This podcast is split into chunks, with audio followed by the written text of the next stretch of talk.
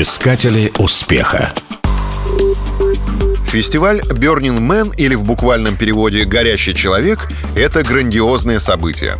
Самый необычный фестиваль в мире собирает десятки тысяч участников в одном месте на 8 дней. Фестиваль традиционно начинается в полночь последнего понедельника августа.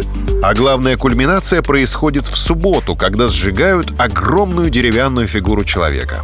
Первый подобный ритуал произошел на пляже в Сан-Франциско, где собралась лишь небольшая компания друзей. Постепенно круг участников расширился и переместился в пустыню Блэк-Рок, штат Невада.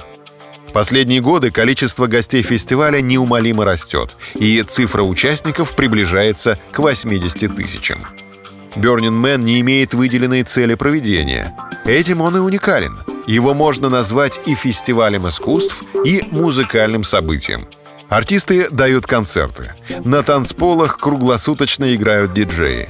Посреди песков возводят необычные сооружения и инсталляции фантастических форм. В пустыне стоит атмосфера непрерывного веселья. Многие ходят в различных, самых немыслимых костюмах.